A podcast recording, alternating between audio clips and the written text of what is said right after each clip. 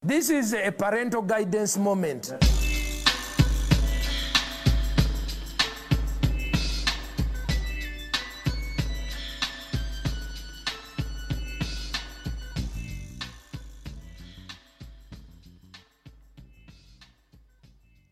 Welcome back to the Sunday service. It's the home of the hostel gospel. It's the shittest podcast in the world, bruh. We're back for another episode, and I've got a very special guest with me today, the wonderful, the talented Eddy Rockefeller. How are you? What's up, motherfucker? Good to have you on, dude. yeah, thanks. Good to be here. Yeah. Thanks for um, allowing me to twist your arm to be like, yo, get me on your podcast. Oh, it was it was hardly an arm twist. I um I wanted to have you on for a while actually. well, that just worked out well then. It did work. It did work out well. Yeah, I just I had I targeted a few other people, and I was just like, oh yeah, like I want to eventually get you on because you obviously you run a bunch of rooms up here in Newcastle, and you're quite an important person in in Newcastle comedy. I feel Oh, that's so sweet. no, because you're a because it's in different places I've done comedy. You get different type of room runners.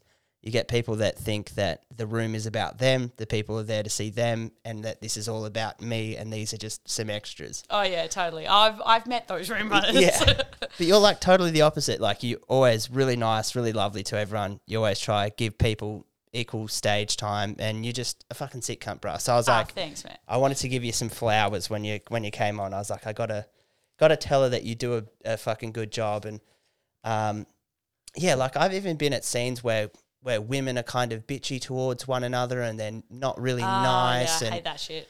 yeah, it's I like oh, you can't that. put fucking her on the lineup and all this shit, and I was like, dude, I just want to tell jokes Yeah. and be funny. So I'm so glad. I'm so I'm so down with that. That's what I'm about as well. yeah, Yeah, and I'm so glad that Newcastle it just has a fucking a cool scene where people actually do want people to do good. They're just like, no, we just want everyone to be fucking oh awesome. yeah, yeah, yeah, yeah. I think I've um.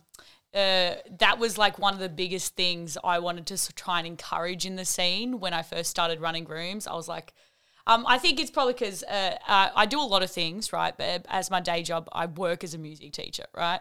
So I've already got this like ingrained in me, this thing to be very nurturing and Yeah. trying to be like, no, you did great, buddy, but like not in a condescending way. You know what I mean? Like, so I can't help it. It's just part of my personality to do that. Well, I But, think it's a I think it's a, a good quality that you have. So we do a little beverage breakdown every episode. Hell yeah, let's do it. Um, so we'll get straight into this one.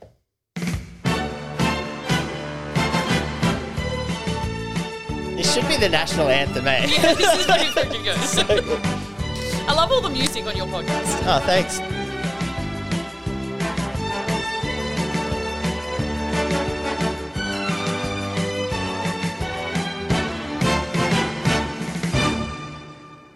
I can't remember who said it, but they were like, my testosterone levels just went through the roof. One of the guests. I think that was Luke Dillon. I heard that episode. Yeah, and or was that Ethan? I don't know. I can't remember now. it's it's stuck with me. Um, so these I found an app. It's called Untappd. So if if you're listening and you want to follow me on Untappd, it's basically you just rate beers. So we'll Sick. give we'll give beers a rating um, on Untappd. I'll go back through the catalog and I'll listen to um, some of the beers that we had on because I can't remember all of them. But um, anyway, cheers, dude. Cheers. Oh, and we should say that Eddy's got some Buffalo Trace Yeah, baby. recommended by the one and only Joe Rogan. Oh, that is good. It's good. Yeah, mine is good. How's yours? This this is good. So this is by More Beer Brewing Co., which is based in Port Macquarie. Um, and I've been smashing the dark beers recently. So when I saw that there was a black IPA, piqued my interest because IPAs typically aren't that dark, but that is fucking delicious. Um, what? How many standard beverages in this? This it looks like it's packing a punch. Fuck, this is hard to. Oh, 1.78, very precise. Get around it. More Beer Brewing Co. Okay, can um I know this is a weird question. Can I smell it? You can smell it, you can taste it, do what you want. I'm curious. You- You're giving it such a good. Oh yeah, it smells like beer. it definitely does. Give it a Okay, sip if okay, you I'll give it a go. Okay, I just I should warn you, I'm not actually a big fan of beer, so Me- I'm the worst person to. Yeah. Oh, dude, I had had my mate Taylor on last week, and yeah, he doesn't like beer at all. At all.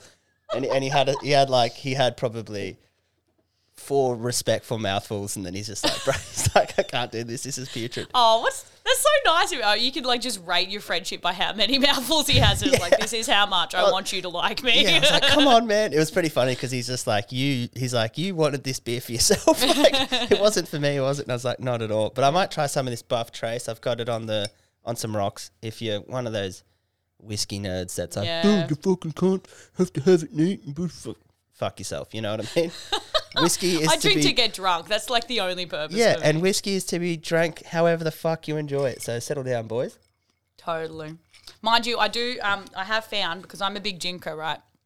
But I, I tend to find that if it doesn't taste at least decent, I can't. I just can't. I've tried to get drunk on things that I don't like the taste of, and I just drink slower, and then I end up sober at the end of the night. Oh, yeah. Which doesn't work for me. No, good. But it doesn't have to. It doesn't have to be like amazing. It just has to be like, like uh, I did this weird thing the other night because I'm trying to be healthier, right? Because I drink so much, I'm like, you got to think about it. So I mixed. Um, I did bourbon, coke, and some tonic water.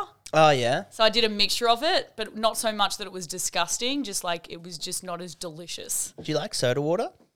Nah, not. A, I'm not really a fan of nah. Yeah. sparkling water, soda water, all the other shit. That's like just drink water. Like Yeah, I don't actually don't. I don't mind it. So if I was trying to do a health kick, that's probably something I'd do. I've been Yeah. on a bit of a health kick as well this week. Oh, okay. Gotten back into the gym, and uh, I fucking hate the gym, dude. I fucking can't stand. I've and I got like I got some of these. Clearly, I do too. oh, we can relate. It's my girl. um, yeah, I went. I got some um, of these like pre-made meals um, from my muscle chef, and if there's a nutritionist listening, I know they're not the healthiest thing. There's they're high in sodium and shit like that.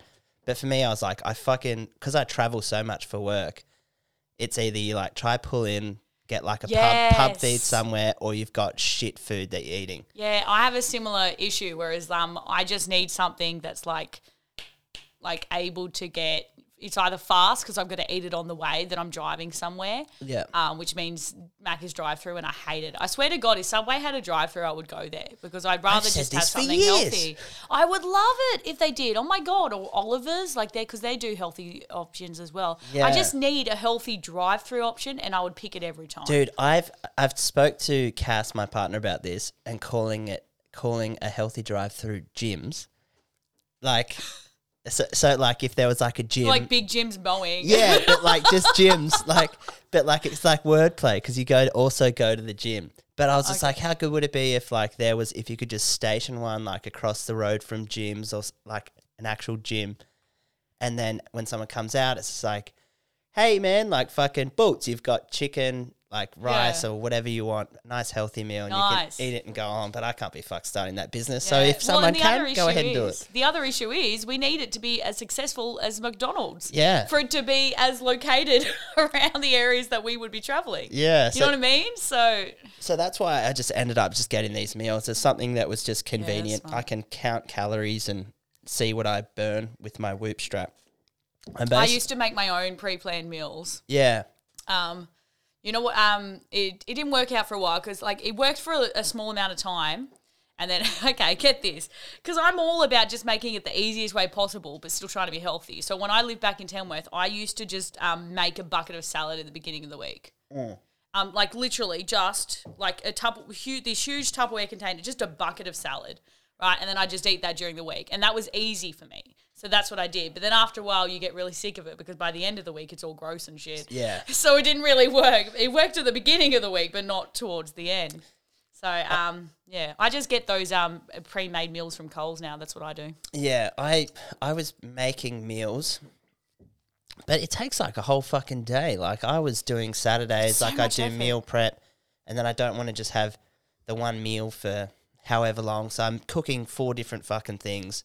And then I'd always find that my chicken would get dry when I'd reheat it, and I was like, "This just sucks." Yeah, yeah, it And but does. I don't know what my muscle chef's putting in their shit, but it's not really going dry. so I was just like, fuck, I'll stick to this. I've got 25 meals. I'll see how I feel afterwards. So yeah, for sure. see how we go. But you um, mentioned Tamworth, Tamworth indeed. born and bred. Yeah, baby.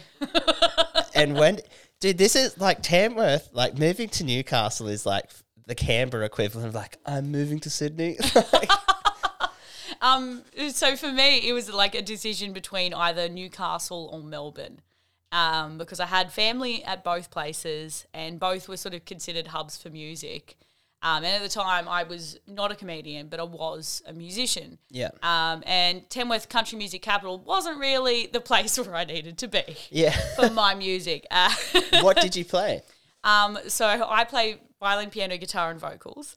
Um, and I, I d- at the time I did more like I did like pop, R and B, like hip hop sort of covers. Okay. Um, and so I just sort of wanted to be in a community that sort of supported that, and there were other people like me, or or just they were more chill about music. Um, I don't know. I'm I, I wasn't a huge fan of the Tamworth music scene. Okay. Um, there were some people that I absolutely loved and they were great, um, but those people were still centered in country. So it's like, w- w- what is the point then? And uh, was, this is really, unless you're playing a pub rock cover band, um, there's no gigs to be had out there. You have to play pub rock. That's literally all they book. Uh, so yeah, I just wanted to go somewhere where I could actually be employed to play music I wanted to play. Yeah. Cool. You know, yeah. Hence Newcastle. And you, yeah. So you settled here. I did, yeah, and I love it here. It's near the beach. It was close enough to Tamworth that I could still travel back and visit if I wanted to. I've stopped doing that now.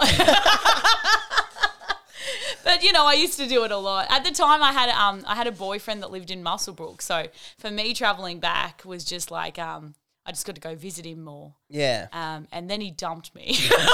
what a dick. I know. Um, I'm such a catch. uh, yeah, no. So I stopped doing that. I, I, I, st- I, you know, COVID's actually the thing that made me officially stop traveling back, and I think I will eventually travel back. It's just one of those things where I tell them that Newcastle is better, so they should come visit me instead. Yeah. You know? my, my sister used to always do that. Like when she lived in Sydney, she's like, just come to Sydney, guys. It's so much cooler. So she lived at Coogee. Yeah. So we, we'd always, or I'd always go down there and, and kick it with her. I'm sorry. Between Coogee and Sydney, I think she's right. I think. Oh, yeah, 100%. yeah, totally. and- no, I was like, oh, how hard do I push this? Yeah, But- no, and, Ca- and especially like Canberra, like especially Canberra in the winter, like now is just fucking heinous. Yeah. So yeah, any any excuse to get to Coogee was was fucking was on point. Um, you said something the other day that made me that made me laugh. You grew up in a very Christian household with no alcohol. Uh-huh. And I, I was in the shower before, and I was just like, "What the fuck?" I was like, "What would." What does what did what do you do in Tamworth if you don't drink? oh, don't worry. I drank. Uh, I just I waited. Um, uh, I didn't drink until two months before my 18th birthday, and I actually technically never intended on drinking. Um, I pl- never planned on it because if if it's not around your family. And then you just always hear the bad parts about it. You don't sort of really think, oh, well, I just won't do it then. But I still wanted to hang out with all the people who did drink. I enjoyed their company. You know, I enjoyed you know, my friends were, you know, whatever. Yeah. Um, so that was fine. Um, so but but I'm also a very extroverted sort of person. So Yeah, it's not like are. I needed alcohol to go chill with them. I was just like, I'll just stay sober all the time and go hang out with drinking people. That will be fine. And then this cute guy I really liked handed me a drink, and I was like, okay, all it took. I'm such a pushover. fucking rubber arm Eddy over here. In my defense, I went to an all girls school, so I was not used to male attention. So Oh, I was right. like, any chance, I was like, okay. Yeah. Like- we went, I went to an all Yeah. boys school, and uh, one of my neighbors went to an all girls school, and she said the truest statement. She's like, "All you boys are sex starved lunatics." and I was Oh like, my God. especially like teenage boys, like when you're going through puberty, like dudes are just fucking animals. So Yeah. I was like- I've, I always say my parents, like, I, I make jokes about on stage, but genuinely, my parents set me up to become a slut. Like, they did. yeah, like, at going every to a Catholic point. school. oh my God. They sent me to an all girls Anglican boarding school. oh fuck. I know. Um, oh, we're not even Anglican. My family's not even Anglican. Yeah, I don't even know the difference between Anglican, cat like Uh, yeah, we were Seventh Day Adventists, so completely different Christian. Well, yeah, different religion. Anglican. Um. Okay, so get this. I learnt this when I went for a job interview in an Anglican school. Okay. I swear to God, Anglican is just Catholic, but they do it on Sunday. I did not realize this until I went to. I mean, I shouldn't make that as a blanket statement because I am just making a blanket statement. What do they do on Sunday mass? things. No, it's just um okay, so what I mean is obviously their practices are different. But what I mean is their beliefs are pretty much the same, apart from the fact that they do it on Sunday. And I was like, when it when it happened, because I went to this school for an interview, because they were looking for a music teacher, and originally I didn't want to do it, but then um, you know, somebody else pushed me. They're like, oh no, they've asked twice now. They're really desperate for someone, and I was like, fine, I'll go ahead and see. And they basically gave me this huge speech about what their beliefs are and everything, and told me I had to sign a thing saying that I believed what they believed before I taught where I, before I was allowed to teach there. And I'm like, I'm teaching violin. Like, I don't. Ne- what, what am I going to do? I'll play an A for the glory of God. Like, what? Yeah. Are you kidding me? I just I'm music teacher. I don't need to be your beliefs to teach at your school. I'll happily like it's your school, so like I'll just not talk about religion when I'm there. How about that? I'll Yeah, just I mean- talk about music. I'm a music teacher. Yeah, man, it made no sense to me. Um, but yeah, after that speech, I was just incensed at the idea. They were like, because I went there um, pretending I was still religious to my religion, Yeah. um, because they were looking for someone with Christian values. And I'm like, I know what the Christian values are. I don't practice religion anymore, but like, I'm not going to swear in front of your kids. Yeah. I'll be, you know what I mean? I know how Be to good be cunt. a good Christian cunt. You know what I mean? So yeah, so I told them, oh, this is what my religion believes, and they said, oh, this is what our religion believes. You have to convert, and I was like, no, on principle. I mean, I'm not even Seventh Day Adventist, and still no on principle. Like, and what do the Seven Day Adventists believe? um, so Seventh Day Adventist is much more. Actually, if I had to pick a religion, Seventh Day Adventist would have been the one I went with. Okay. um, because they're much more loving. They're more, much more about the love of God, and they focus on that. So they worship on fr- Friday sunset to Saturday sunset is the Sabbath, um, and oh man, I don't know. It's hard to it's hard to explain to other people what they believe. I, ask me a question about their beliefs, and I can answer that. But it's hard to be like, go, this is what we believe. Oh, I was just like, do they have different like different practices? Uh, because I think like I grew up Christian, but I think the school that I went to was Catholic, and I still don't even know the difference between those two, to be honest. yeah, well, that's, angry that's Irish because they are so similar. Yeah. I'll be honest with you though. I assumed, um, I assumed Seventh Day Adventist was similar to Anglican as well, because that's what I used to tell people. Because they, um, I'd say, "Oh yeah, I grew up Seventh Day Adventist," and they'd be like, "What is that?" And I'd, I'd be like, "Oh, it's just Anglican, but we practice on Saturday." That's what I would tell people. Yeah. And I didn't realize till I had this interview that was like, "Fuck," you know, they believe like they believe in full on hell, damnation, blah blah blah blah blah Oh, okay. and it's like um it's it's so it's not that we don't believe in we don't believe that people die and go to hell we believe that when people die they're just sleeping until the second coming right. essentially There um, you go. i think yeah that's the core thing i think that's different from memory man it's been decade since I- i've even been near a church Yeah. I. so it's like it's hard for me. I don't want to be the authority on that because like I have not practiced in so long that I could be misremembering. I, I don't think remembering I don't shit, think so- anyone who listens is going to hit you up and be like, fair "Well, enough. here's a few facts about about the No, religion." that's so true. That's so true. All right, But, uh, so looping back to to comedy. So you you're a musician. You moved to Newey for music. exactly. Um, and then where did the itch come? Where you're like, I want to do, I want to do comedy. Were you were you always you you're extroverted, but were you always funny at school? Um, I yeah, I always used to make my friends laugh, but like I always had very nerdy friends, so you know, like I never really thought about it too much.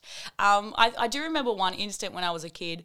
Um, for a whole day, I, I I was thinking I wrote a stand up set once in my head, and I was practicing it all day. And the next day, I went back and looked at my notes and went. Oh, that's not funny. And then just instantly gave up on that dream. so I did have it the dream for like one day when I was um uh, when I was like 13. Um, but honestly, the reason why it happened is so when I moved to Newcastle, um, because I've had such a restrictive upbringing, um, there was a lot of stuff I wasn't allowed to do as a kid. So can you imagine me as an adult being let loose on the world with independence? I just like, oh, I'll do that, I'll do that. I'll do. I was literally my schedule was jam packed with like everything I'd ever wanted to do in my whole life. Like I was doing pole classes, I was doing dance classes, I was doing martial arts training, I was doing um, karaoke every night, I was out singing, I was doing open mics, I was, you know, I was doing everything I could get my hand. Oh, I was fire twirling and fire eating, all this sort of stuff. Like anything that sounded interesting to me, I was giving it a go. Yeah. And then somebody told me um, there was a comedy scene in Newcastle, and I went, "Oh fuck it, I'll have a crack at that. Yeah, let's do it. I'm totally down." Um, so I think it was it was David Gardner who he saw me get up at a storytellers night, Yeah. Okay. um, and he's like, "Oh yeah, you should come to the Crown and Anchor." And I was like, "Oh yeah," because at, at the storytellers night, I just gotten up and talked crap. I didn't prepare anything. They were just like, "This is the theme," and I'm like, "I'll tell this story. Get up." Um, so I'm distinctly thinking, I was like, "Yeah, I'll just I'll get up and talk shit like I always do at this open mic." yeah. And I rocked up on the night and everybody had like proper jokes, like premise like, set up, you know, punchline, everything, um, proper sets, uh, which I did not expect. I didn't expect the level of comedy that we have in Newcastle. Um, so I backed out. I went home. I wrote a set that night, practiced it for two weeks straight, memorized it, got upstage and, and did it the next fortnight. What year was that? Um, oh man, oh Jesus, I I can't remember. Um, but I've definitely been doing comedy six, edging toward maybe seven years. Yeah, Six okay. years, definitely six years, maybe seven. I can't remember. Yeah. Right. Um, I remember it was after I got dumped. Yeah, it was definitely after I got dumped. I was single at the time because I remember that um, uh, my my ex boyfriend was super into comedy. So I remember thinking, oh man, if you could see me now, he'd so want me back. Like, which is so completely stupid because if he'd seen me at the beginning, it would be like, no, I made the right choice. Like, do you know? Because everybody sucks when they first start. oh, it's you shocking. know, it's terrible. Do you have a bomb that haunts you? Um, I have a set that haunts me. Um, that is a bomb, but also is not technically a bomb, but it's all from my bad decisions. Yep. Okay, so um, I drove up to Sydney to do a set, right? Um, and we all know the pain of driving two hours to bomb for four minutes and then have to drive another two hours home. Oh, man. Oh my god, do not get me started. You just want to you just want to veer into a telegraph pole. Just- It's like, why do I do this to myself again? I ask that. I, you know what? I ask that question far more regularly than I should at how long I've been doing comedy. Every now and then. I think whenever you try new bits, you're always like, "Oh, how's this going to go?" yeah. How did I think I was good at this again? I don't understand. uh, so, um, so uh, I, it's one of those ones where um, they they release the lineup beforehand, but they. They put like 30 comics or something on. I'm probably exaggerating, but there was a lot of comics, um, and I was very last. Oh no. last on the bill. And I'm driving from Newcastle. And so normally I would say, hey man, would you mind like bumping me up? But I, I happened to be staying in Sydney that night at my parents' place. So I was like, oh, you know, I don't have to be a dick. I am actually staying in Sydney, so I'll just leave it alone. So I rock up about 45 minutes after the event's supposed to start because I figure if I'm right at the end, may as well, you know, just take my time. I rock up 45 minutes later. They haven't even started yet oh no. right? So they finally start like 10 minutes after I'm there. Have to sit through this entire show. They had people dropping in and pushing into the line. So they were doing like, they weren't even on the lineup, but they were doing sets. And I'm sitting here at the end going, oh. Um, and so we have sparse audience the entire evening, right? Yeah. At one point, about halfway through the show, um, a whole table of drunk um, people come into the room and the atmosphere just goes up. Like it's high. And I'm like, oh, I'm actually getting excited to get on. That point is when the MC decided um, that he was going to do an entire set himself because there was finally an audience there for him to, you know, this is one of my instances of knowing whether, you know, the it's about them. Yeah. The person, you know this what I mean? my room. Yeah, yeah, They're yeah. yeah. see me. So it's like the rest of the night, he's just introducing, it's just, oh, this guy, this guy, this guy. Crowd shows up, and I'm like, okay, I get you doing a little bit of material to get them into the show, but they were already into the show. You didn't need to, you could have kept going, right? But he clearly was very much like, oh, there's an audience here for me now. Um, and uh, he was on there for like 10 minutes. And by the end of the 10 minutes, they were leaving. So he literally, I was so mad at this, right? And we get to the end of the night. Finally, I'm on. Everybody in the audience is left. There's only like a couple of comedians left, maybe two audience members or something like that, right? So it's already dead as fuck. I was intending on getting up and doing new stuff, right? Um, but I was also at this point very prepared to bail and try to do like some old stuff to try and get people into the comedy because I, I tried like one line of my new shit, nothing hit. And I was like, okay, I'm going to have to do something to get the audience back up. Yeah. I do some older stuff, still nothing. I'm like, oh, great. This drunk chick walks up to me, like, because there was stairs right next to this this stage. So she she comes down the stairs, super drunk, just comes right up to me on the stage, like right in my face, going, "Oh, you can barely understand what she's saying, but she wants to tell a story." And literally at this point, I'm like, "Well, it can't be worse."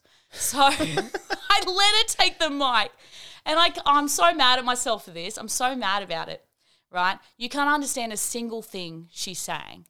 So I'm trying to take the mic, but I'm too polite. So I'm like, okay, I'm trying to take the. Eventually, somebody has to come on and help me get the mic off her. Right? I finally get the mic, and I'm like, okay. So at this point, I've done two jokes up top.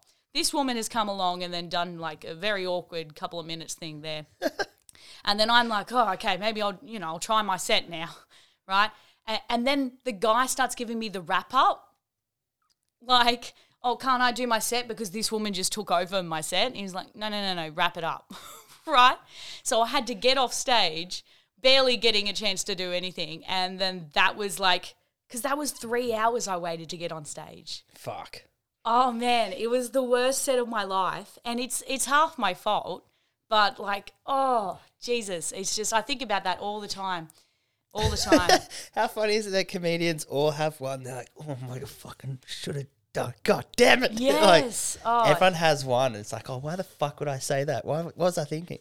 It happens to everyone, and it's a good way to learn, I guess. You just you got to make mistakes to get Yeah. better at it, which is which is weird. Like, there's no you can do a comedy course, but you can't go to university to become a comedian.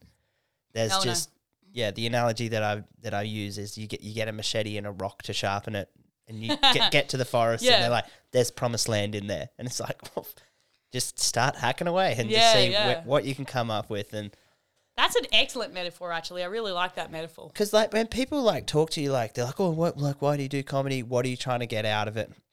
It's like obviously I want to do it as a full time. Acceptance. Yeah, Sorry, I I just need to a- let. I can answer that one. I have a deep need for acceptance by strangers. yeah, I want everyone to like me. definitely. I wish I wasn't broken, but I know I am. Yeah, like, let's be honest about it. There's a few things missing inside. I had a pretty good childhood. I don't even know why. um, but yeah, like so, that's the like I've said to friends. I was like, man, like yet there is re- realistically, it'll take 15 years to get to uh, the point that I want to get to. Yeah, totally. And all you can do as a comic is just focus on your next step of, all right, well, I'm doing this.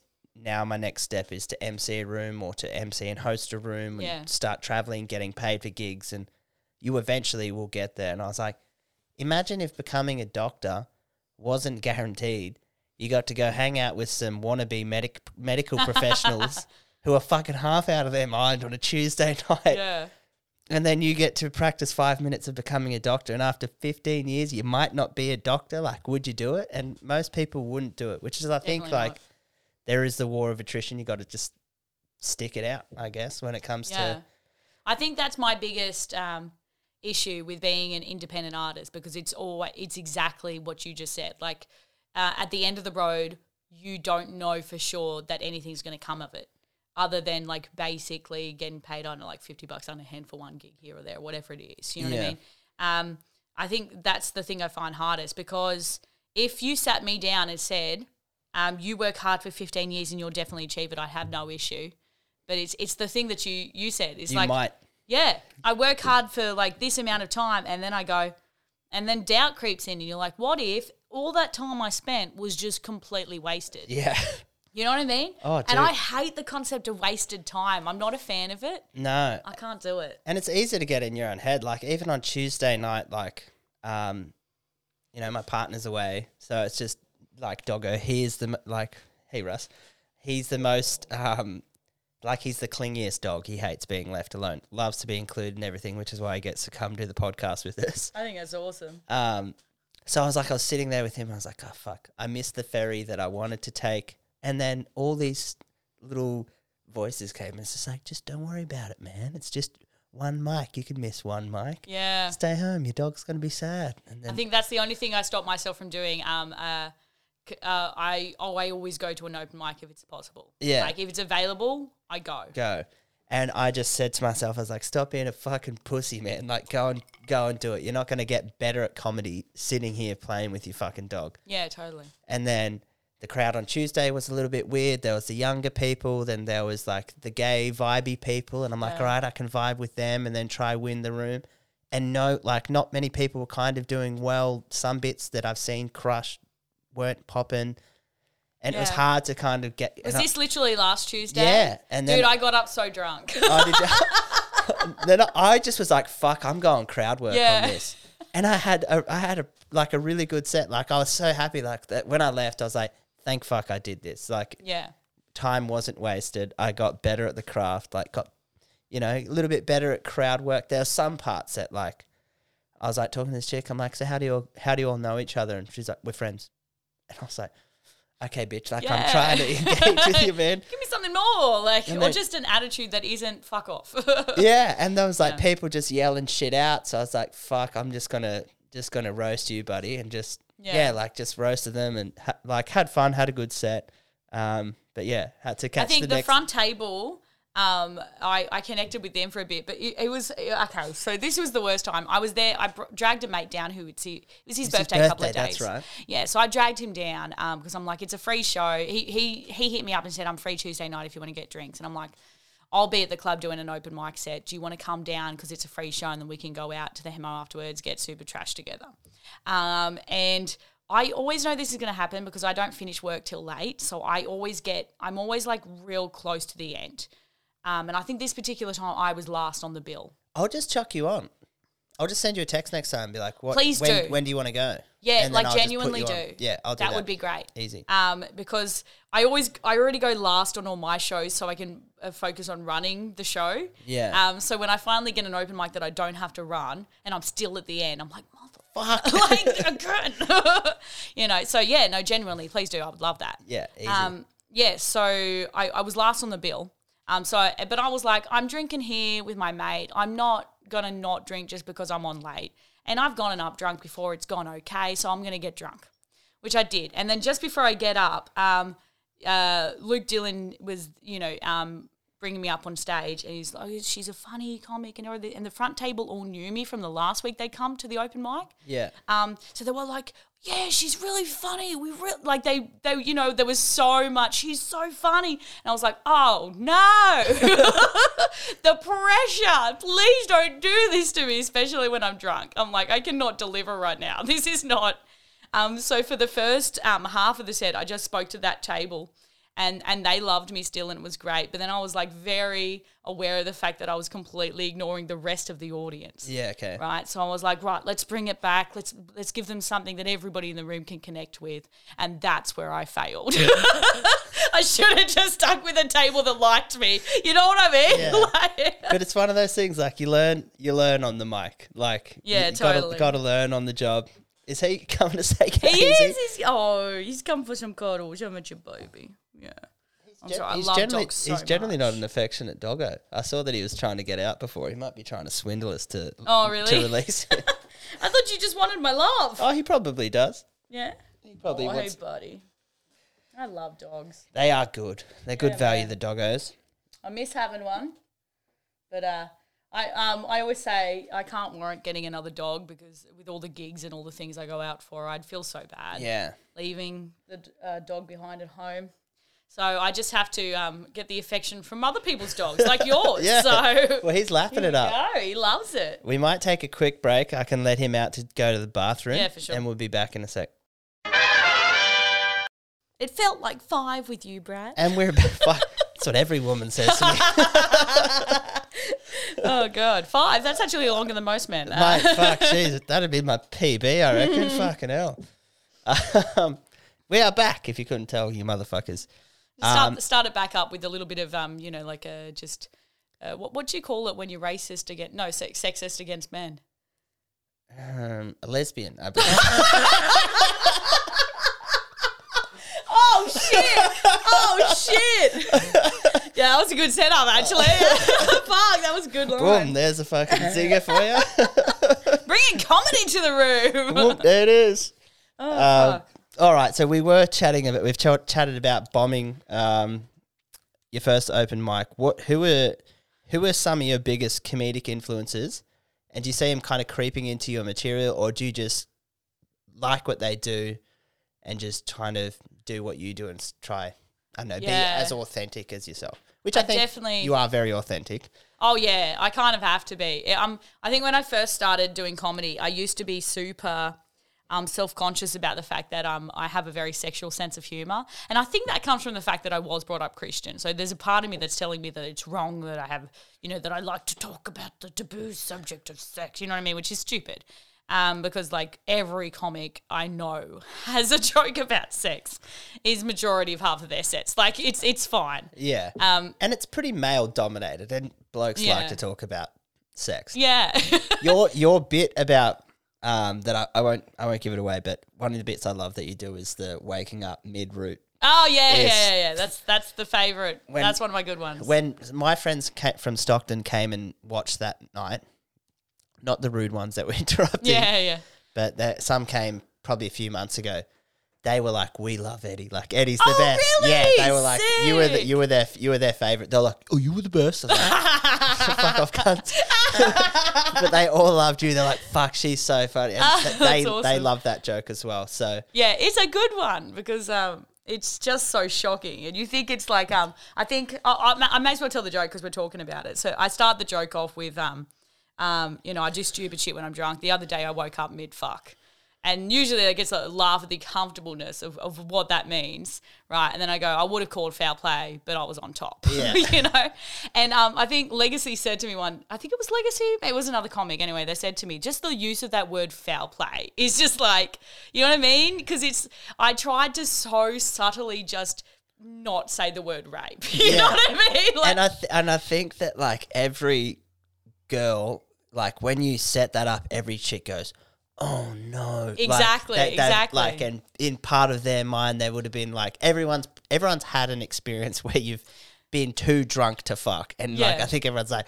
Oh God! Like Yeah, yeah. And it, but when it's a girl telling it, like you said, it's just like, oh fuck, I know what's I know what's happened, and then bang, the the magic trick of reversing it. It's like, no, Yeah, this is actually yeah. what it is. Exactly, It's- yeah, exactly. and because it's the breaking of that tension, because you hear that first line, you're like, oh no, something sinister has happened.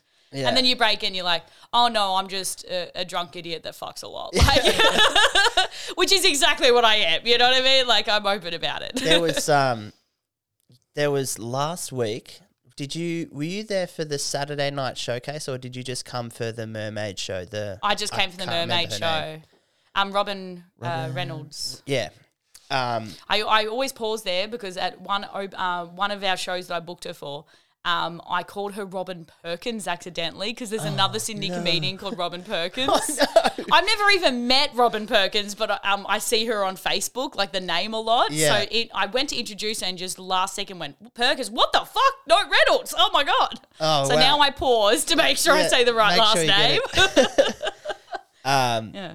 but yeah there was a there was a, a girl that was um fuck i wish i could remember her name it wasn't a girl she's a lady but yeah she had she had this very well written rape joke as well and i was and taylor and i were sitting there watching and he's just like it's so like that subject you can't touch Yeah. You unless be you're so unless you're a word wizard and he's just like and he's and he's like and that was just the way she worded her her joke was just perfect yeah. and he was just like Because 'cause- there's a thing, right? The second that you say the R word, the audience, it doesn't matter even if it's if it's um, like a positive or negative or, or whatever the attitude is towards it. The second you say that R word, like the whole audience just assholes pucker. Yeah. So when you talk about like things around that issue, you have to be so careful with your word use. Yeah, Like so to- careful. and like I I learnt that throughout comedy as well. Like I had a joke about sex um, that I used to tell. I don't really tell it anymore.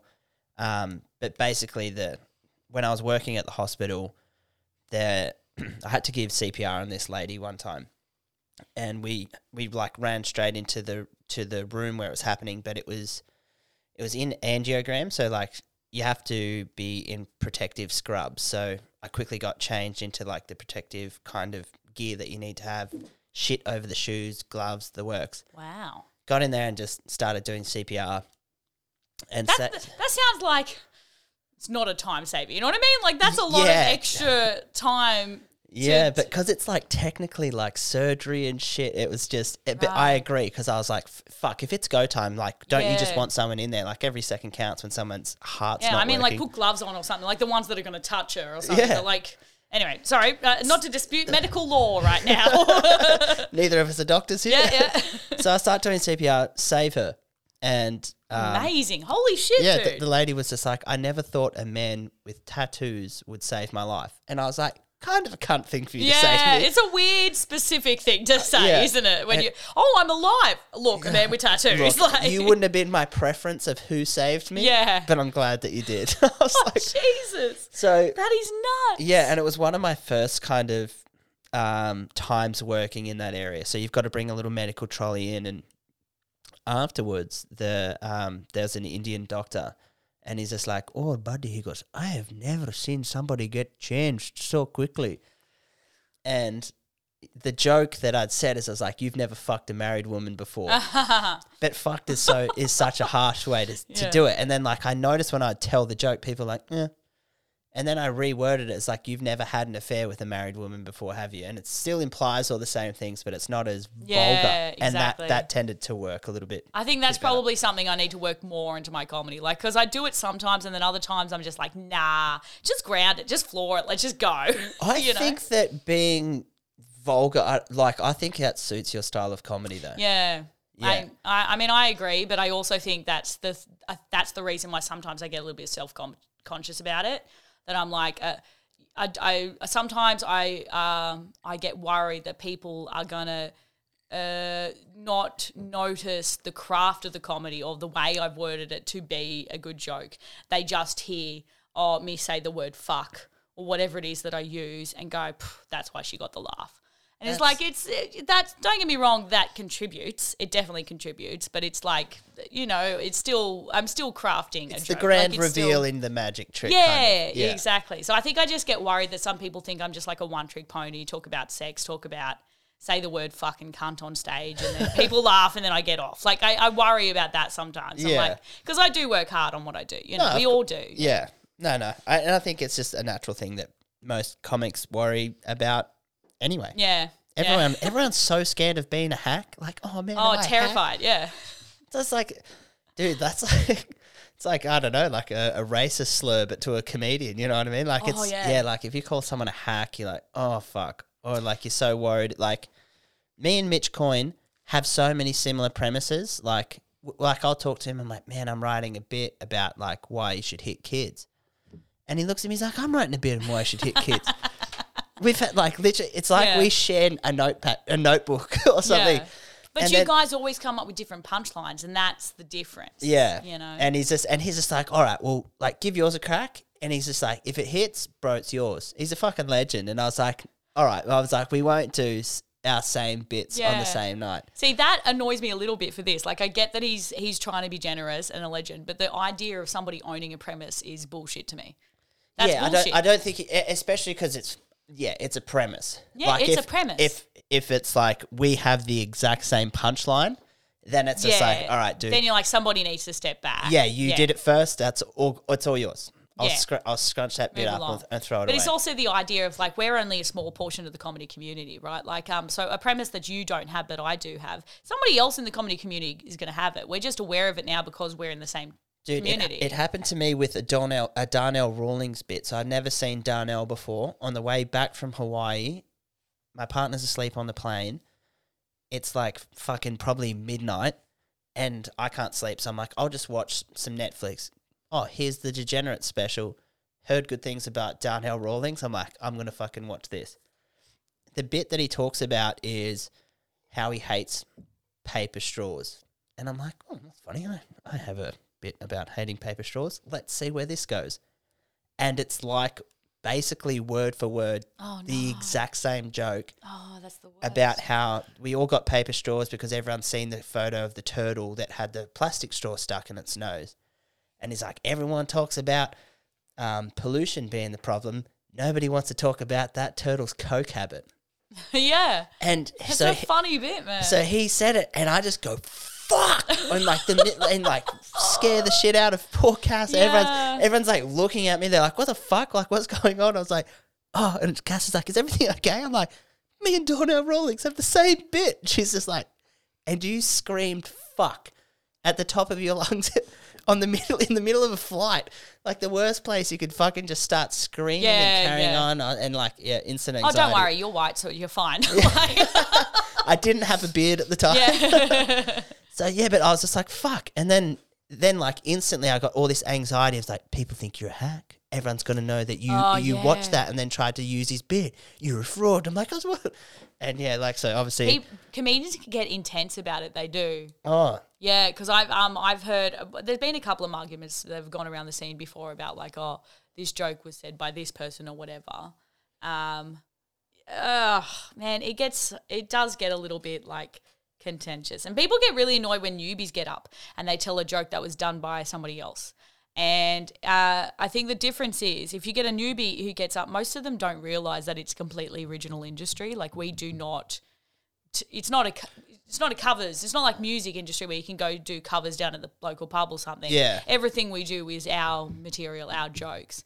But a lot of uh, newbies don't realize that, so they'll get up and do a Carl Barron joke, or they get up and do you know like a joke they've heard before. My dad calls me once a week and he's got one for you, mate. Oh my god, that, like- people do that to me constantly. Like, I, I, love you, it. buddy, but like, I'm like, I can't tell this joke.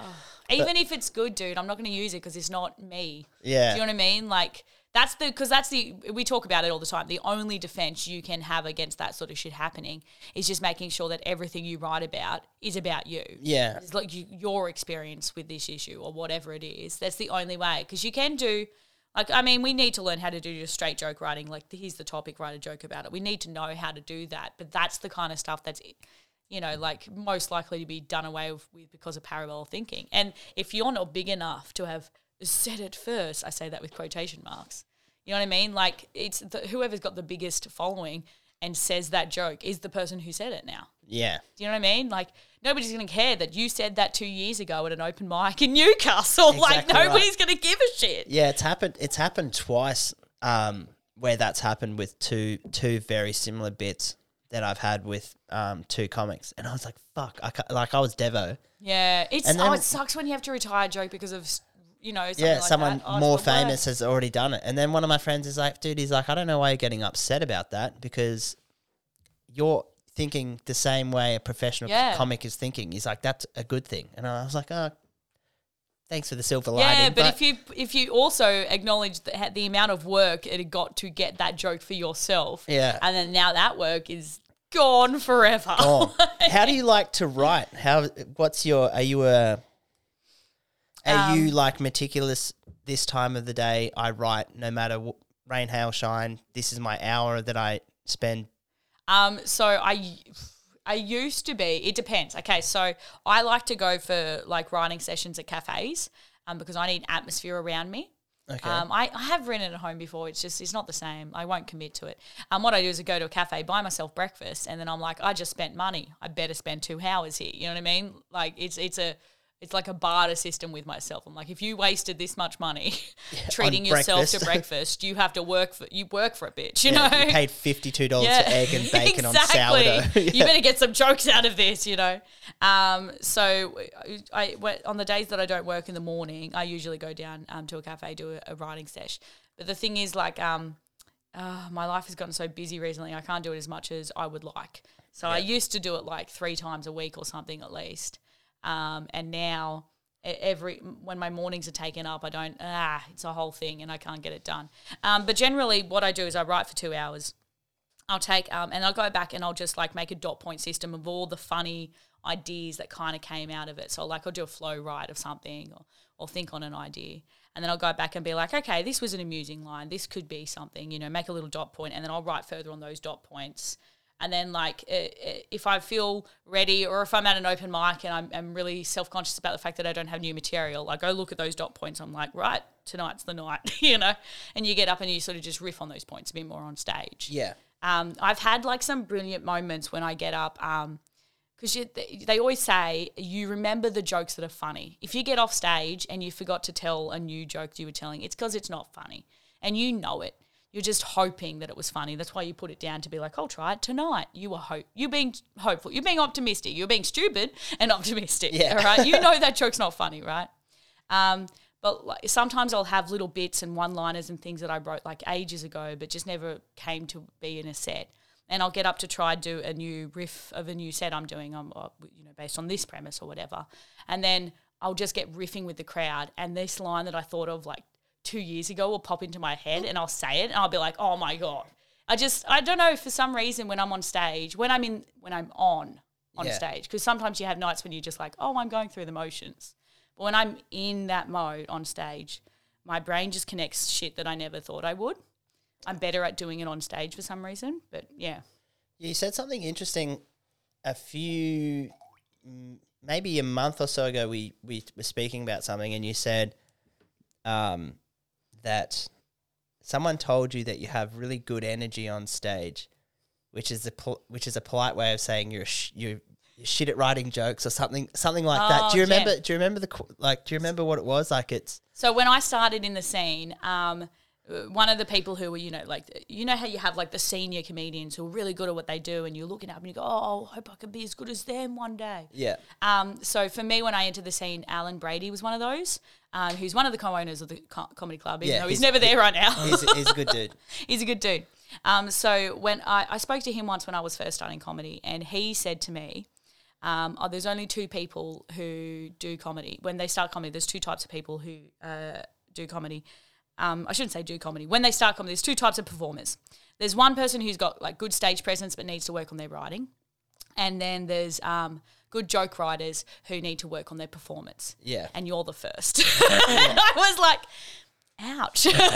Yeah, no, but yeah, yeah, it was true. 100% You know, it was totally true. Um, because I've used to being on stages all my life. I'm already extroverted, so I am comfortable on a stage. That's never been my issue. Um, I sort of just had to learn how to joke right and uh, learn how to be on the fly. I always, I always used to think like, uh, whenever I'm in no pressure situations, that's when I'm the funniest. Do Yeah. you know what I mean? So um, that was something I had to overcome as a comic because the second I stepped on stage, I was like, people are expecting to me to fun- be funny. So that was the second I stopped being funny. Yeah. You know what I mean? I had to find a way to make it fun for myself.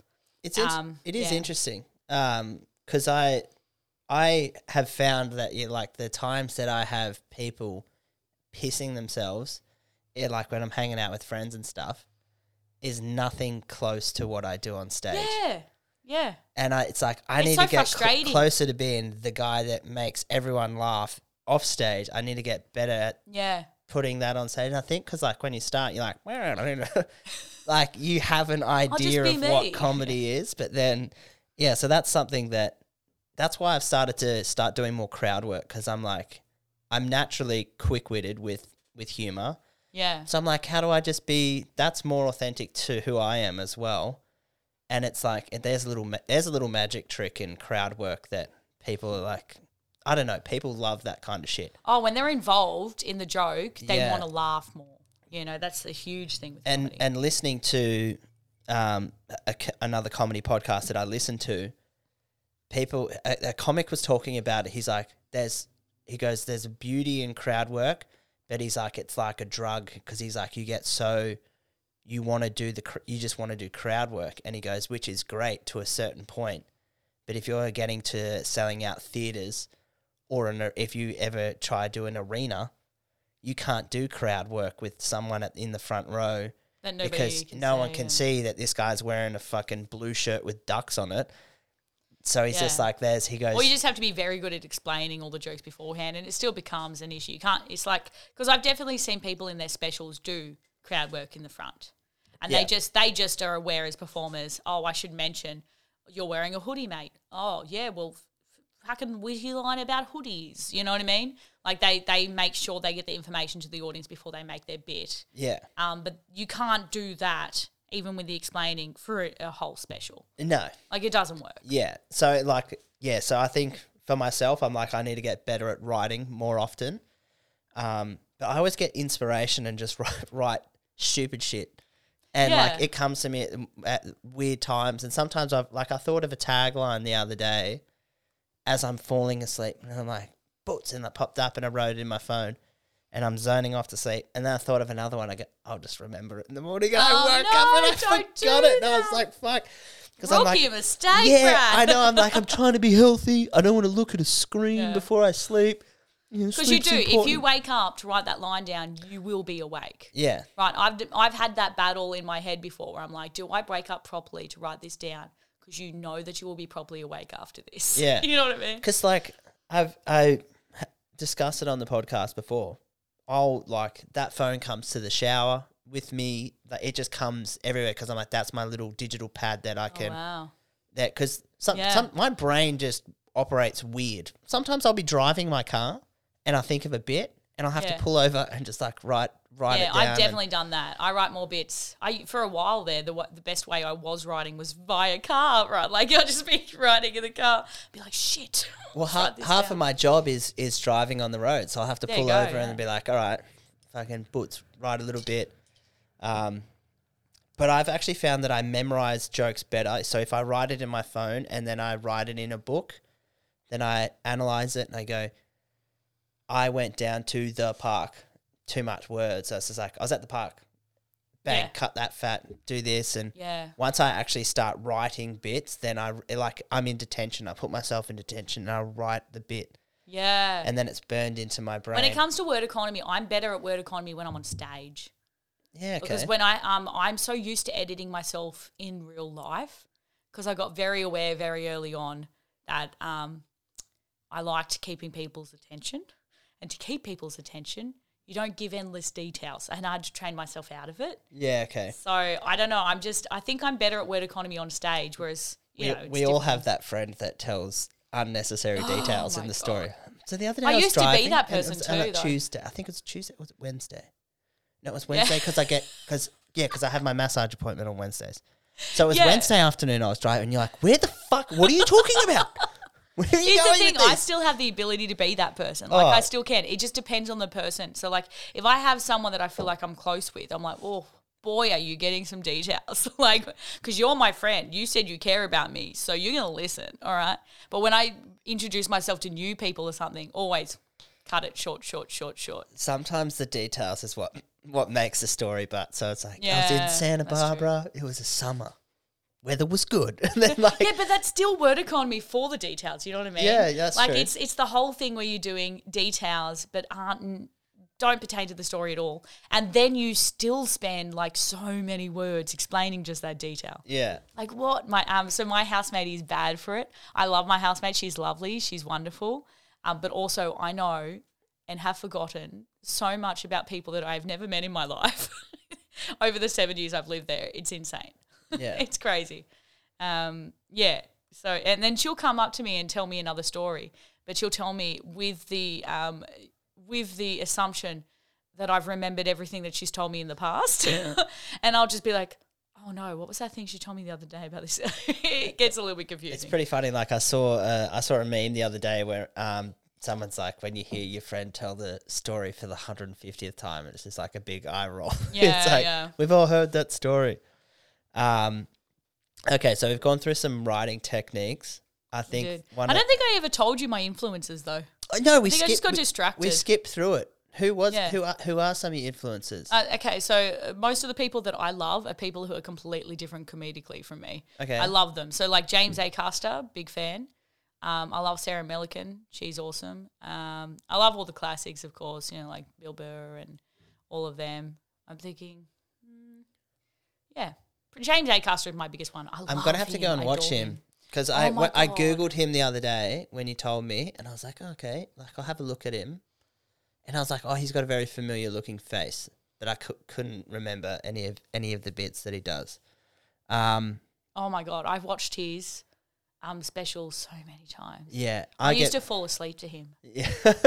I would like genuine. I would have his babies. Yeah. for sure. I don't It'd even be an want to kids. have I your would baby. have his babies. uh, what what advice if if someone was listening to this hypothetically, they want to get into doing Yeah. comedy? What would be some advice that you'd give them? oh wow. Okay. Um, biggest advice is edit, edit, edit. I mean, we were already talking about that. You don't need the extra details that you think you need. Yeah. Cut down. Just ask yourself what do what is the only thing I need in this to understand the punchline, and then only have that as the setup. You know what I mean? Uh, eh, that's the biggest thing I find with newbies that they don't do that. Um, the other thing is like if you can be fearless, do it. I mean, I know that's hard for so many people, but like, where like the uh, comedy community is aching for people who are unique in comedy styles and not just doing what everybody else is doing. If you want to try something, do it. I wish I was more brave to try more shit. Oh, dude, I've know? got I've got all these ideas of things that are that I want to Yeah. try, and But then my I have this voice in my brain that always goes, "Yeah, but what if it's stupid?" you that's know? th- that's the same voice that I have, or, Yeah. or- and it's just like that's heck. I'll, t- Yeah. I'll tell you off air of one of the things that I that I want to do. totally. It's and a I'll tell big you in- it's shit. It's a big, in- and then you go and do it. I'm like, Yeah, that yeah, motherfucker. she stole my bit. yeah, but um, She I've got a Donnell bigger following, Rawlings so me. no, I'm joking. Um, we also like to do um, what we call the old Sunday roast on this. So Whoop. um, every week we tend to roast a shit cunt. Um, so there's no shortage of them in the world, unfortunately. Uh, It's so true. And I'll be honest, this was the part of the podcast that was like most concerning to me because um uh I I I'm I'm such a nice person. yeah, you, ne- you never say a bad word about Yeah. anyone. I mean, oh. Alright, I'm, unless I like people, and then and then I'm horrible to them. I'm the same. if I'm a cunt to you, that means I like you. exactly. The Sunday roast.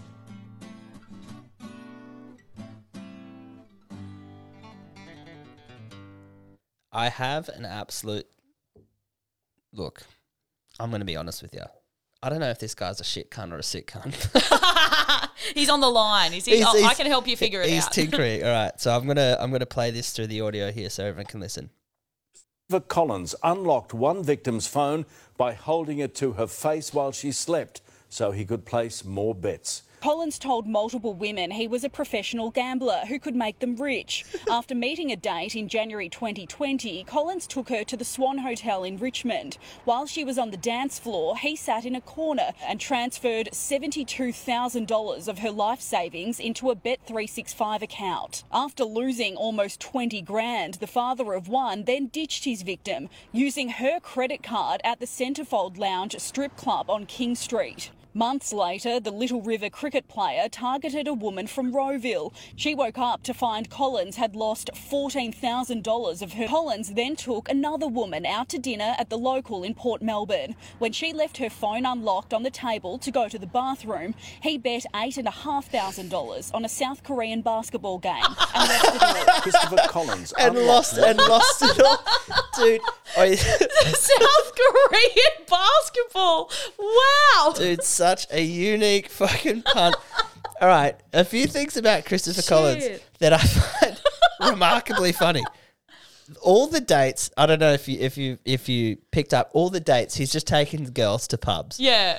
Let's go to the pub.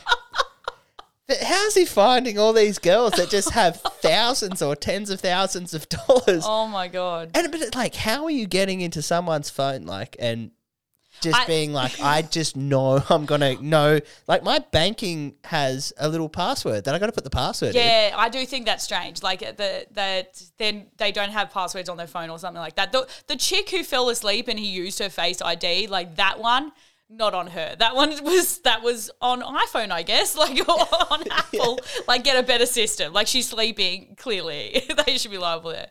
But um, as speaking as a single woman, um, the uh, the idea of a man asking uh, uh, you out to dinner um, I fully understand why they fell for it. Like, it was, oh, oh, you're gonna take me on a proper date. You're gonna, oh, you're gonna buy me a meal, are you? You're taking me down to the local for a palmy. Oh, all right. Had a guy Oh, take me on a date to, to, yeah, he took me out for a schnitzel, um, and uh, and then he ended up fucking my best friend. So you know, it's totally a thing. it's so a thing.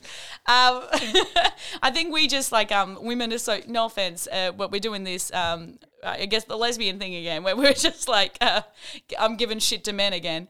Um, but I think That's women are just we we're so used to seeing the bar so low that we're like, ooh, a schnitzel, have seventy two thousand of my saving. like, It's unbelievable that like not only did he get seventy two thousand dollars, how like Nuts. how is there no checks and balances where like you like you go to transfer over a certain amount and the bank's not like, hey dude, you have no history of gambling. Now all of a sudden like you want to transfer seventy two thousand dollars to a Bet three six five account. Yeah, man, that's nuts. Fucking crazy. Also, talking about ending, I can't believe they went like, oh, 72,000. He took her 72,000 from her and then went to a strip club with her credit card. And then after that, they put like the 6,000, 7,000. That's Yeah. nothing. 72, that was your closer. What are you doing? Yeah, that they was should the have start should have started low because then Yeah. like spending seventy two thousand dollars, then taking a credit card to a To strip a club. stripper. That was definitely the closer. Fucking king. Yes. oh my god, Dude, fuck. I don't understand why you just didn't spend seventy two thousand on hookers or something. Like, Yeah, you, you took her. You took some chick's money to go spend on naked naked chicks. Strip clubs don't make sense to me either. yeah, Just while we're on the topic of yeah. strip Let's clubs, let's talk about strip Like, clubs. I that don't I've, understand- I've never been to ever. Totally never been. that's bullshit. Oh, could you tell by that very strict and total? To, I've never been to a She's ne- strip club. she's never been. Um, you can have some more buff trace if you want. Oh yes, Feel I free- definitely feel will. free Free to- alcohol, yes, please. Feel free to look after yourself. Thank you. Um, Let's talk yeah, I just strip clubs. I don't I don't I like I don't understand why they're a thing. Like I understand why they're a thing. Dudes are desperados, but it's like why Yeah, go like, do I have somewhere? to explain this to why you? pay someone to make you horny and then you can't fuck them? Like oh, I see. like if I was a if I was a dude that was invested in um, do you need some more coke by the way? Um, yeah, you've got some. Um, um, thanks, bro. Oh yeah. so I can help it. Yeah, like I was like, if, if you are one of those dudes that has to pay for female attention, like, wouldn't you just instead of going to a strip club, wouldn't you just go straight to the brothel? That's what. Yeah, that's what I think too. Because um, I'll be honest, I actually haven't been to a strip club, but I have been to a brothel, um, which is a crazy thing to say. Yeah, that is like Um, I was invited to a You ran bachelor before you could crawl. I know, I know. It was so weird for me. So um, I got invited to a mate's bachelor party, and this was a guy who used to live in Tamworth, right? Yeah. Um, so they were coming to Newcastle, going on a trip up, and um, going to a bachelor party. They were going to do a bunch of stuff, drinking this. It was a whole weekend of activities, and one of the activities was they got a stripper at the brothel. You know, like a topless. They got like a topless waitress, and they got like a stripper as well. Okay. So that's a package that they give at the brothel. So it was actually just a strip show, but it was at the brothel. So, um, and the thing is, when when he invited me, um, I checked with him. I'm like, oh, I'm not, I'm not going to be the only chick there, am I? He's like, oh no, no, Alice is coming. This person's coming. candy's working. Yeah, I was the only chick there. Oh, I was the only chick there, and it was so awkward just watching these. Um, oh, how do I say this? I mean, they were very nice gentlemen, but they, let's just say it, nerds, getting very aroused by a stripper in front of me. And I'm sitting in the corner just making awkward jokes the whole time to trying to make me feel more comfortable about the situation. And I thought my relationship with my dad Oh was my bad. Like, you know the worst part about it is I knew the topless waitress. Oh, I was friends with her. That's fucking hilarious. Oh my god! But I've forgotten her names. It was so awkward for me. A few, a few years ago, when I was working in construction, probably 2017, me and my two cousins were doing a job somewhere up up here, not in Newcastle, but like Central Coast area. And we we knocked off. We're like, let's just have a beer and grab a grab a feed. So we we rock up to the pub, and the guy's like, "Oh, you might want to go into that room, like, because we're in tradie gear." He's like, "I think you're here for, for this room," and we're like, "Oh, well, wherever there's cold beers, man, like, Yeah. that's where we'll go." And he goes, I've "You'll." never had anybody look at me and just assume that I want a strip show. Yeah, Like, and he's just like, "Oh, you he look goes, like you want to be sexually aroused. that's what you need after a long day, isn't it, mate?" And he's like, "Yeah, just go." He's like, "You, you guys, just go in this room there." And as I was walking to the room, I see that there's black garbage bags over the windows, and it's like five o'clock. I'm like, Oh, no. this is a bit weird, eh?" And then walk in, and then so like we go and grab a beer. It's just normal TAB, everything's chill. Have a, have our first beer, looking at a menu, and we're like, it's got the basics: steaks, snitty. We'll just get a feed here, all good. Go and get our next beer, and then next minute, like this chick walks in, and like is in like this coat, and just like takes takes the coat off, and is just tits out, g banger wow. and then just like is just like walking around and like all these like desperado like tradies are like paying her to go get them a drink. It was the most awkward fucking thing. I was just like, and it's like I don't know, like I don't know where to look, and I'm like I don't want the, now she thinks that I'm a creep. yes. Yes. And like, I'm not here. Like, I was tricked into coming here. Like, So- okay, so I actually respect you. So um, I I have a condition where I, I, I have a lot of male friends, right? So back in Tamworth, they have a lot of um, topless waitress afternoons, right? Yeah. So um, a couple of mates invited me out for drinks, and they were guys, and we ended up going to this pub, and um. Uh, So, so when they do topless waitress uh, at a at a bar, they've still got bras on. Like they're not fully topless, but they still advertise it as you know like topless. you yeah, know, so like they're in lingerie or something. Yeah, yeah, exactly. So Yeah. they've got like you know, um, yeah, all lingerie, yeah, sort of thing.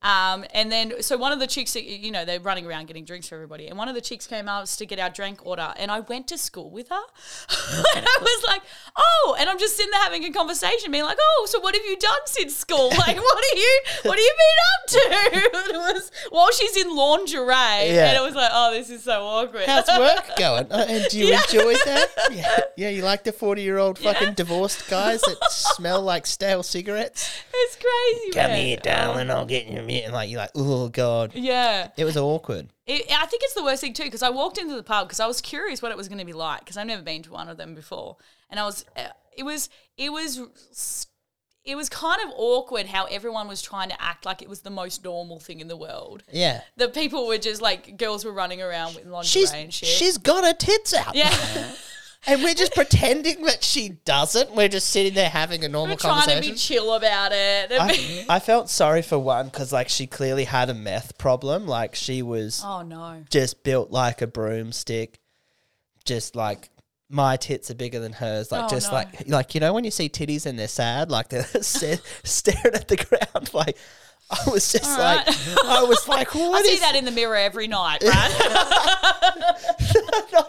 Not, like not like that. But I was just like, oh, this poor bitch. I'm like, she is like is just clearly, clearly a big Crystal Head fan. Like, and I'm not talking about the vodka. I'm talking Oh. about fucking.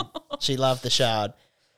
And yeah, like uh, I, I just felt sorry for this chick. I was like, you're like her g string was sad. Like it didn't accentuate her ass. It just kind of fell into it. And I was just like, this is this is so bad. I was like, this is the worst. Like, yeah. So we we ended up like finishing our drinks, and like collectively, we were all like, that was fucking weird. Like, let's just go eat our schnitzels. Oh man, it's like, kind of weird to try and, and go get a drink and then be like, "I'm concerned about your health," like. And yeah, here- that's- that's what it would here have I been, am, right? A pillar of health drinking on Yeah. a Tuesday, like, yeah, I'm worried about your health.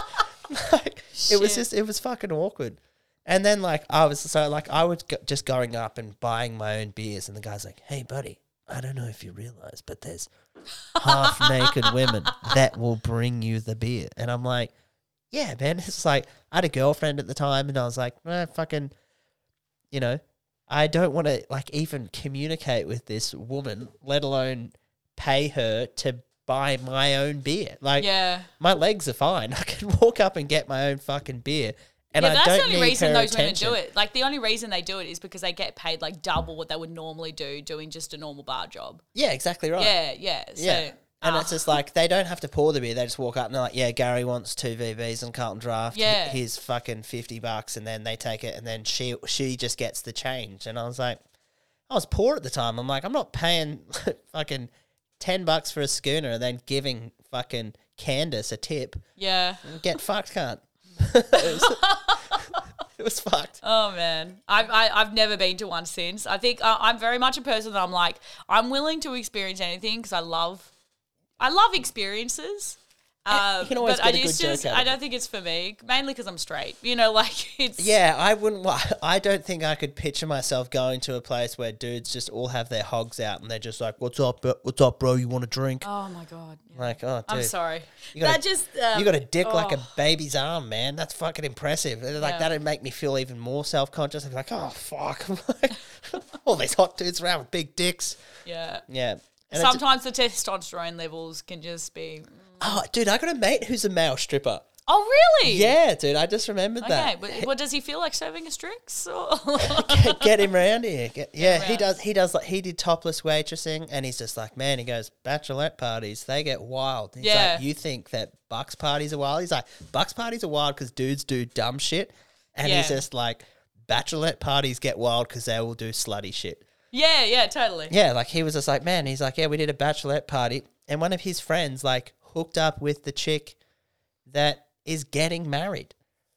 Oh, I've heard and lots like, of stories. Of all like that, the way hooked up with her, and I was just like, "What the fuck?" I was Yeah. like, "Damn!" I was like, this, You're gonna hope that, that she had like a an arrangement with her fiance or something. Yeah, yeah. You, you're gonna hope. Oh man. yeah." If this six foot two Oh. dude with tattoos and chiseled arms, who's my stripper, wants to fuck me, can I fuck him?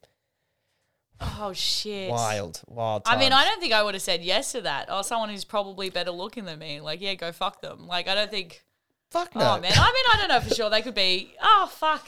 It'd be. Uh, that is awkward, Oh, dude. isn't it? Oh. Yeah, you'd like you'd second guess the marriage. It's just like, oh fuck, what? She's just gonna fuck Todd, Oh my god. who she's known for, who she's known for three hours, and he's making her fucking margaritas, Yeah. and then that's all it took. Like, I'm gonna be honest. With you, I'm not sure I believe in marriage anyway. Uh, like, it's a, yeah, I, Yeah. I don't like, I don't, yeah, it's it's a weird, it's a weird concept. Yeah, I think um, for me, the only things that appeal because I've actually been engaged before.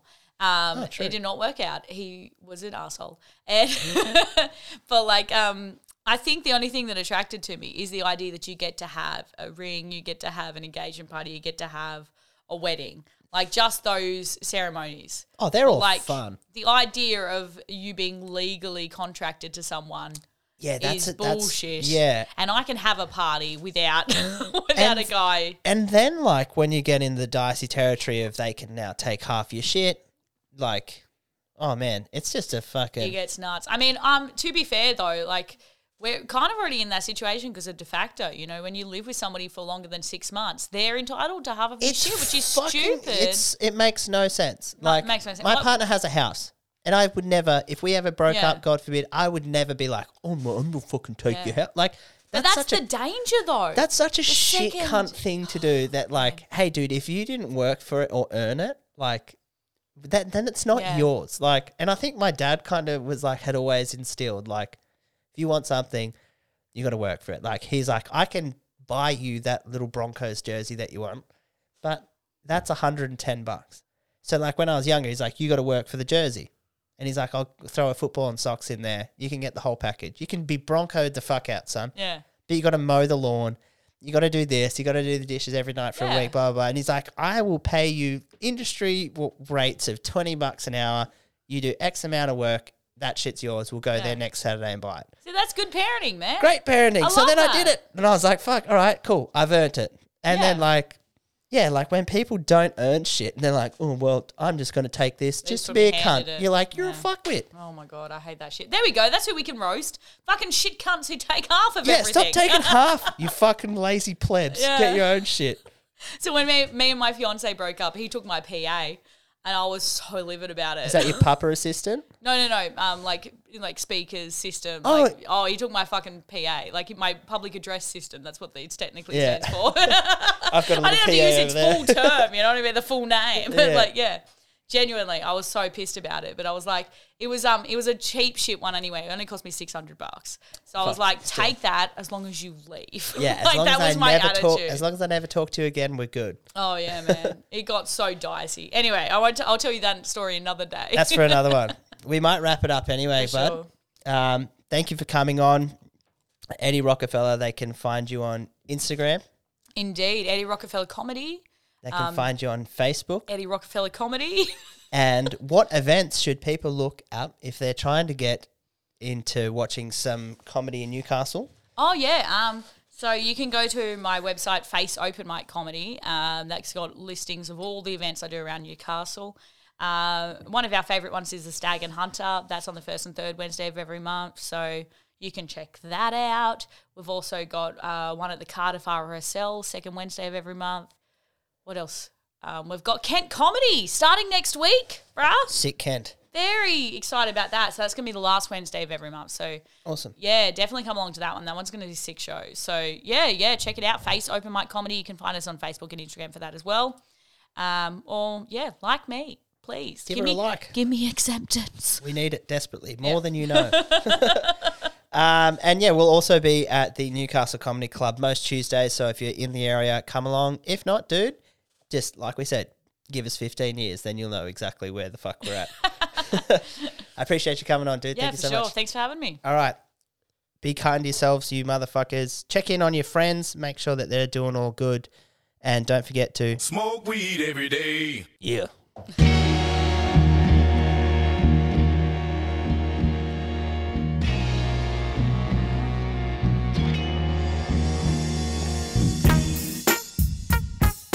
How good's Dr. Dre? Oh man, it's so He's the- fucking good. He just puts you in the mood. The fucking the minute that comes on, I'm like, yes, sir.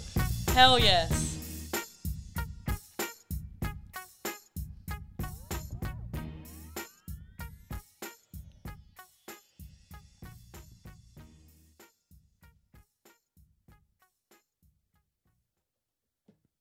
Bye for now.